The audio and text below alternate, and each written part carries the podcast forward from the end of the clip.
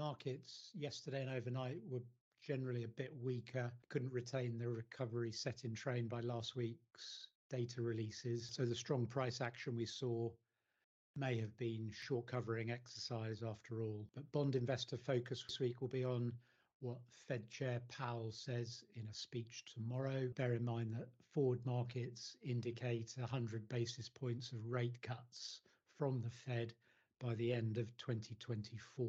The narrative I would imagine coming from the Fed is going to be one of higher for longer for some time yet. In the UK, we saw house price rises in October, according to the Halifax data, and we've got King Charles delivering the King's speech to Parliament later today, setting out the UK's legislative agenda for the run into what is likely to be an election year.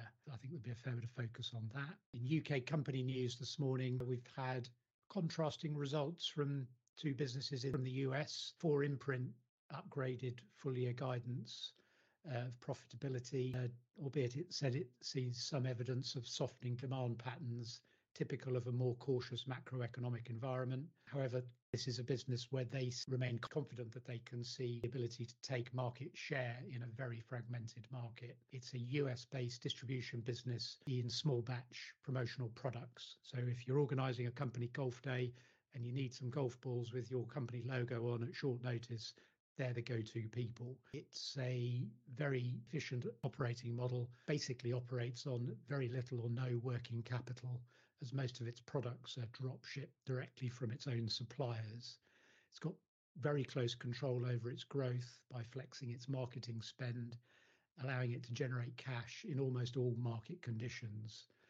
Since lockdown, 4imprint's enjoyed a step change in its growth, but as things slow down from here, it can trim its cost base accordingly. And with pretty minimal market share still in a fragmented market and a sustainable competitive advantage, this company can continue to grow as a serial compounder for several years to come. The other stock I looked at this morning was Naked Wine, which is having a few issues in the US. It warned that trading in the US during Q2 and October has been weaker than anticipated the CEO is to be replaced by the founder and former CEO, Rowan Gormley, who steps up as interim exec chair. Uh, and he and his CFO, James Crawford, will have to embark on a new recovery strategy.